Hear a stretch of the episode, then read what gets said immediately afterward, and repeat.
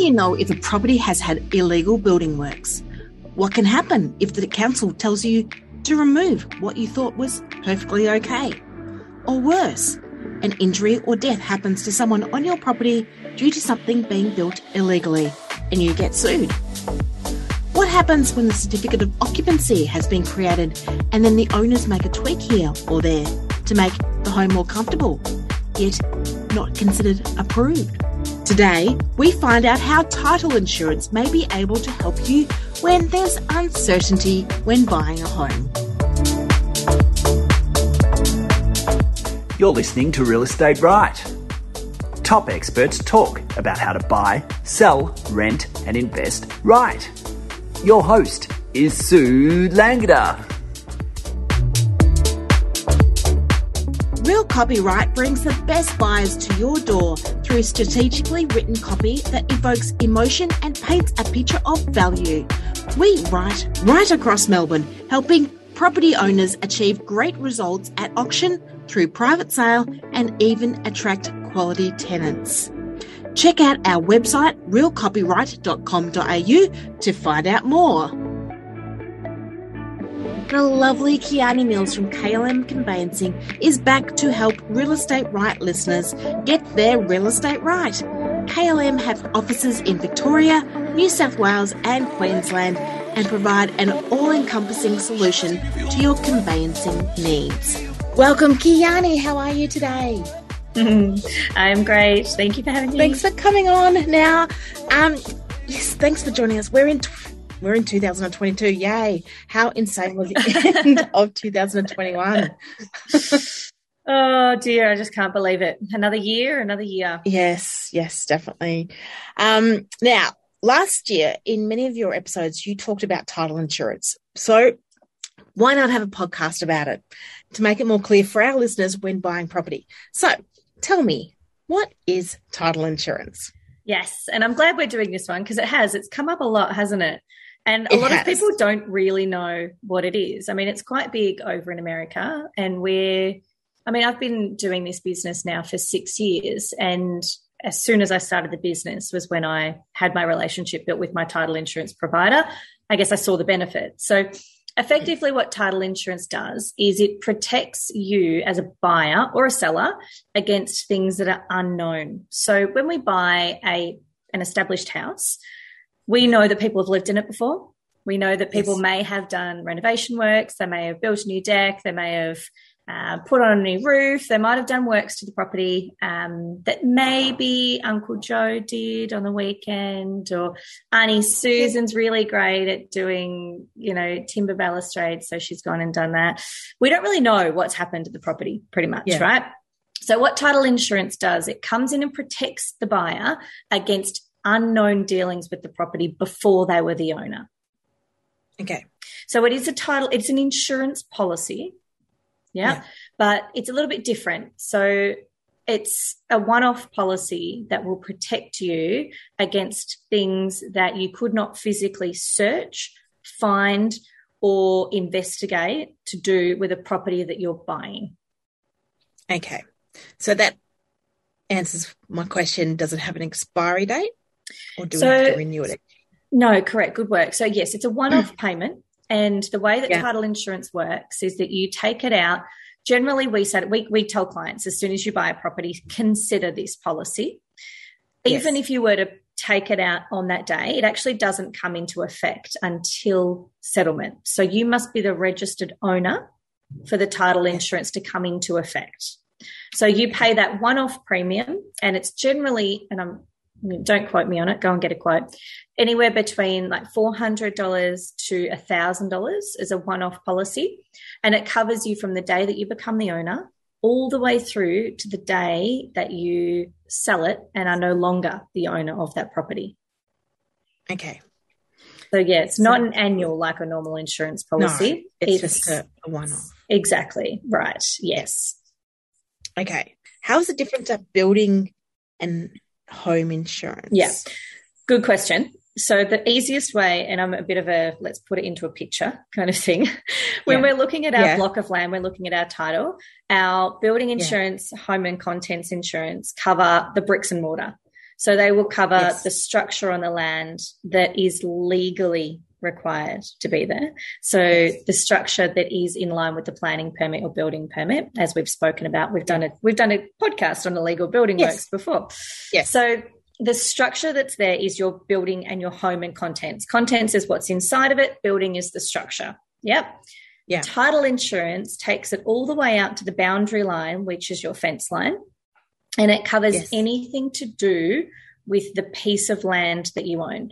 It covers if your boundary lines are incorrect, if there are any discrepancies over adverse possession or whether your fences are in the wrong place or a neighbour wants to claim a piece of land as their own, they'll come in and work with those disputes. It covers off illegal building works as well, but only in the scenario where the building works are unknown. So this was where, in my explanation of title insurance, it's against things that are unknown. So if you signed a contract, if you came to me with a contract of sale and it had a builder's defect report in it and said no building permits, there was a condition in there that said you're buying the property, there was a deck built, there's no permits, you're accepting the risk. If you took that to a title insurance company, they might cover you, but your excess would be a lot higher. But the idea is that it's a known risk. So what title insurance is trying to protect you against is the unknown risks. So it's the things that are not disclosed in the contract. It's the permits that are not obtained but are not identified either. A perfect scenario, a perfect example is I had a client of mine who bought a property and it was A and B on the same block. They had a little granny flat out the back. Both dwellings had their own addresses. They've been there, they've been there for about 15 years or so. And they had their own council rates. They shared water, so one water, and their own street addresses. So everything was fine. In our contract of sale, the vendor needs to disclose any kind of illegal works or building works that have been done in the last 7 years. Mm-hmm. Everything looked great. Everything looked fine. It was good to go. A couple of years later, council knocked on the door of my client and said, knock, knock, can you please provide us with a copy of the permits for the dwelling at the back? And my client's like, we just bought this place a couple of years ago. We don't have those. Yeah. But, you know, you guys have got two street addresses. Like, what do you need? And they said, well, actually, the requirements here is that you can't have more than one dwelling on a block. He's like, well, what do you mean? Like, you guys issued street addresses and council rates to two dwellings on the same block. And he goes, that's a planning department, totally different department to us. That's not our problem. You're non-complying. So he picked up the phone to his title insurance policy, and what the title insurance policy does, they go, okay, no worries, we'll take this on. They take over all of the communication. They then cover up to 200% of out-of-pocket costs to do with that claim. If you need to be rehomed, they will cover accommodation, travel expenses. They will cover all materials, all if it does get to a point where you need to go to VCAT or down the legal route for a legal dispute, they'll cover all of those fees as well. So he didn't actually have to worry about it, and they won. Again, council talked to left hand, right hand kind of scenario. Information was correct that they had on file, and they won the claim and they got to keep the dwellings as they were. But the client had zero out of pocket costs, and title insurance took on everything. Phew, really? That would have been a massive. Amazing. Absolutely amazing. Fighting with council is one thing on its own, but the costs that could have come across would have been exorbitant, especially if you had to rip down a whole dwelling at the back of his block. Yeah. Again, it can come across boundary lines, unknown. Scenario, things that you can't physically find out. Yes. Okay. So you know that the deck's there. Yep. You've got that in the contract without a building permit, so that's an unknown. But say maybe there's a shed in the backyard and it's been put up illegally and a nice big wind comes along, blows it down on top of somebody and causes injury, maybe death. Would that be your house insurance covering that, or would that be the title, or would house insurance go, oh, there's no, we didn't know about this. This is an illegal structure on your property. We hadn't got it. Or would title insurance? Yeah, I think you're exactly right. Your natural instinct would be to go to your home insurance. And then if the home insurance went, oh, that's not supposed to be there, that's illegal, that's not covered, title insurance would go, well, yes, it is. So title insurance would then take it on. Yes. So that's where, but whereas if somebody was doing a bit of a boogie on the deck would and broke an ankle or something and, yeah, but that's a known thing. Title insurance wouldn't take it, but then house insurance may say. And it's a bit different too because personal injury is a little bit different. So what we're looking at with title insurance is if council comes knocking and picks up illegal building works, or if you're going to go and do a renovation on your property and you go to get an extra permit because you want to put on another level and they go, oh, what about this one? Where's the permit for that one? And you go, oh, actually title insurance. Title insurance also do cover, say there was a mistake made in the settlement process and there was an incorrect calculation, something had gone wrong in terms of the figures, and then the purchaser was like, oh, my gosh, what's happening? And the vendor was like, nah, not paying back, it's all settled, we're doing it now. The title insurance would then chase the vendor to get the purchaser's money back. That sounds good. It sort of sounds like something you really need to have, isn't it, with each property? I guess when it comes to home insurance, there is a public liability portion on that insurance. Yeah. That's why I sort of pre-bought that sort of stuff up, because you can, if it was illegal or they didn't know about it or whatever it was, they may suggest, well, that shouldn't have been there in the first place. We're not giving you compensation for that. Yeah. So, yeah. And that's where the title insurance policy won't cover anything that your building insurance will. So it's almost like where your building insurance finishes, title insurance starts. So it's everything beyond that your standard policies. So people go, why do I need both? Well, because they actually do totally different things. They don't overlap. They do individual things in their individual worlds, and where one can't help you, the other should, could, probably would. And vice versa. Sounds good. So we're going to have a short break and come back with more from Kiani Mills from KLM Conveyancing, where she will talk to us about how title insurance can save us.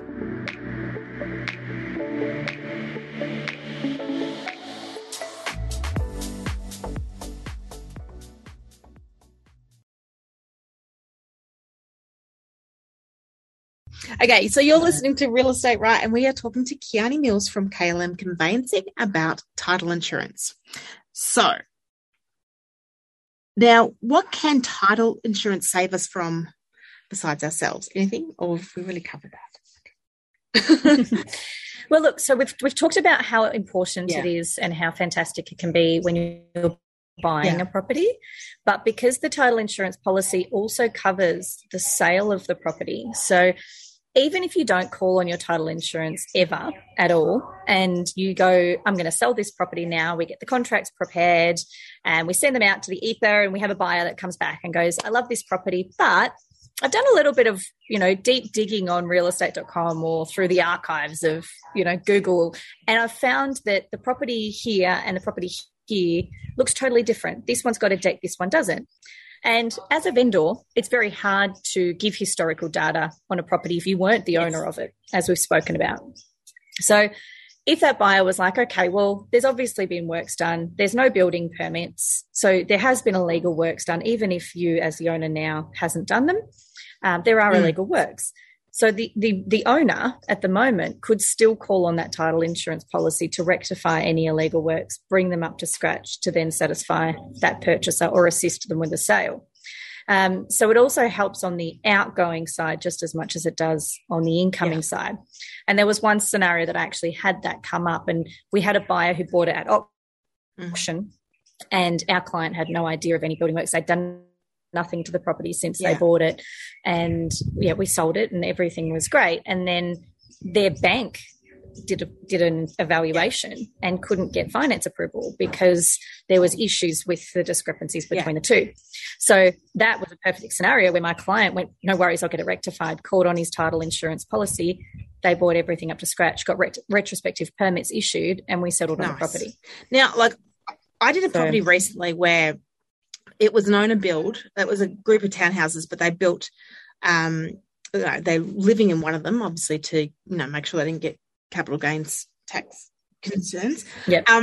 And they had on their council plans, permitted plans, that one of the rooms was a study, but they wanted to advertise it as a third bedroom because it was like a two-bedroom, two-bathroom townhouse. And somehow buyers were complaining, this has gone through council as a two-bedroom plus study townhouse and you're advertising as a three-bedroom, you know, you can't be doing that. And it's like, but the certificate of occupancy has gone through. You can make those, like it's they used it as a nursery and they had a cot in it and all that sort of stuff. So are we going to get in trouble with council for doing that sort of thing? Like, look, it's hard. That's more of a way an agent wants to spin the advertising to entice buyers. Sometimes though, with I mean, if it's a study with a closed door, then you can turn it into a bedroom. That's fine. As long as if it was a nook, it's a habitable room. Correct. Yeah. Correct, exactly right. If it was a nook that wasn't allowed to have a door for fire reasons, or there wasn't, you know, a window or whatever the certain requirements were, and you put a door in, then you're non-complying with the council requirements. But they can be a little bit tricky in the way that they do things. It's the same thing as they say that they want a carport on the property. We're only giving you a carport. We're not giving you a garage. You know, you get a certificate of occupancy on, you put a roller door on the front. Is someone going to crack it because the roller door's on? Yeah. And look, those are the things that really they're not going to be. As I say to my clients all the time, the thing that we look at with, you know, defects or changes to any plans is there a safety risk? What's the safety risk? If it's unsafe to your family, then don't do it. Or if you're buying a property that's unsafe, don't do it. But if it is done in a way that obviously you're not going to get in trouble for it, but you're also not going to hurt anybody in the meantime, then there's definitely more than one ways to skin a cat. Yeah, definitely. Okay, now, does title insurance cover the entire purchase price of the property or just little things that can come up? Yeah, look, I mean, it really does depend. I think in extreme situations there have been definitely times where sales and purchases have been reversed and buyers have gotten their money back because whether it's disclosures that weren't made were so major that properties are inhabitable, but the sale is just fraudulent, I would call it fraudulent, then yes, definitely. You are, as I said, they cover up to 200% of out-of-pocket costs, whether that's legal costs. They're not going to fork out the whole purchase price for a property and get nothing in return, but they definitely has been circumstances where they have been able to take it to a point where sales have been reversed. Yeah. So effectively, yes, they've gotten their money back. Yeah. So, like, I know when I've purchased properties in the past and they say, oh, make sure you get your house insurance done on that property to save yourself between the sale and the settlement. Yep. And that will be for things like earthquake damage, fire, or flooding. Flooding. Yeah. You know, because I've screamed. Yeah. But title insurance wouldn't cover that, would they? No, because that doesn't kick in until you're actually the owner. Yeah. So that's where it still needs your home and contents. Yeah. Title insurance kicks in once you're the owner, and it covers everything around the home and building contents. Yeah. So it's like the way that I think about it too is like the home and contents is your bubble, and then title insurance is everything around the bubble. You know, whatever doesn't fit into that perfect little insurance package, title insurance is kind of takes it the next step. Above and beyond, yeah. Okay, so who do we get title insurance from? There's a couple of companies that are around. We use First Title Insurance. They're fantastic. We've been a partner of theirs for 6 years now. But there are a couple of companies around, and I would recommend, like with any insurance policy you're going to take out, get quotes. I actually had a client who took out title insurance policy with a known defect. So we had a contract. He was super risk adverse, so really wanted to make sure that he was protected, even though he knew that the policy would be more expensive because there was a known risk, but he was like, you know, for the sake of, I think his was only $1,200 to protect him against, it was a balustrade that was done that, you know, no permits, but they protected it and they covered it. So even if you do know that there's a risk, you can still take it out. It just might be a little bit more. But as he said, this is peace of mind, so that anything goes wrong, for $1,200 I can sleep at night knowing my family's safe. Yeah. So it's a bit of a no-brainer. But, yeah, I think there's only 3 companies in Australia, to be honest, that do it, 2 of which I actively use. But, yeah, First Title are my go-to. Yeah, fair enough. Is there anything else we need to know about title insurance? Look, I would always, anytime anyone's buying a property, just call them and find out what it's all about, because while I've given a very, very brief summary, there is a hell of a lot more that they actually cover than the big things. Yeah. There's a lot of little things as well that they cover. So it's really important to be, as like every time we speak, it's like, do your due diligence, make sure you, you know, review the contract, make sure you look into everything. This is one of those scenarios, because when you get a notice from council or when you find out about an issue, it's too late. Yeah. It's too late. So you go, oh, shit, for the sake of $600, I could have had it there. I could have been protected and I wouldn't have had to think about it. And if you don't have to call on it, brilliant. It's not a waste of $600. It's yay, you know, great. Yeah. I haven't had to call on that for however many years I've owned this property. So to me, I would never buy a property without buying it, but I really hope that in America, as I said, it's huge in America, and they don't buy it. No one buy a property without title insurance. So I hope Australia gets to that point, because in Victoria especially, it's buyer beware. And while we get the most information out of all the states in Australia, we still don't have everything we need to make a 100% informed decision that a buyer 15 years ago or an owner 15 years ago didn't go and do something dodgy that we can't physically find out. Yeah, I know.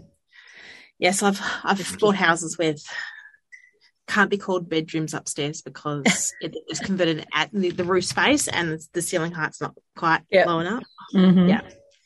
Yeah. So all that sort of stuff. And that's fine. Everyone will do it. And I'm sure as we all buy our own houses and go, oh, I'd love to have that there, and we just do it. You don't think about it, but someone down the track might, and you don't want to get yourself caught out just because, you know, you've got a nice to have and then it bites you in the bum when you try and sell it. So better to be safe than sorry. Yeah. Well, thanks again, Kiani. You're always a wealth of knowledge when it comes to legal stuff. This was a bit of a tricky one too, so hopefully it didn't go for people's heads. It's definitely nice to know that there's another support network in terms of there is insurance if you're unsure. So now, how can Real Estate Right listeners get in contact with you? Look, social media is quick and easy. Email kiani@klmconveyancing.com.au, or you can call us on 03 9448 8282. Fabulous. Thanks, Kiani. We will have your details in our show notes and social media as always. It's a pleasure having you on. Thank you.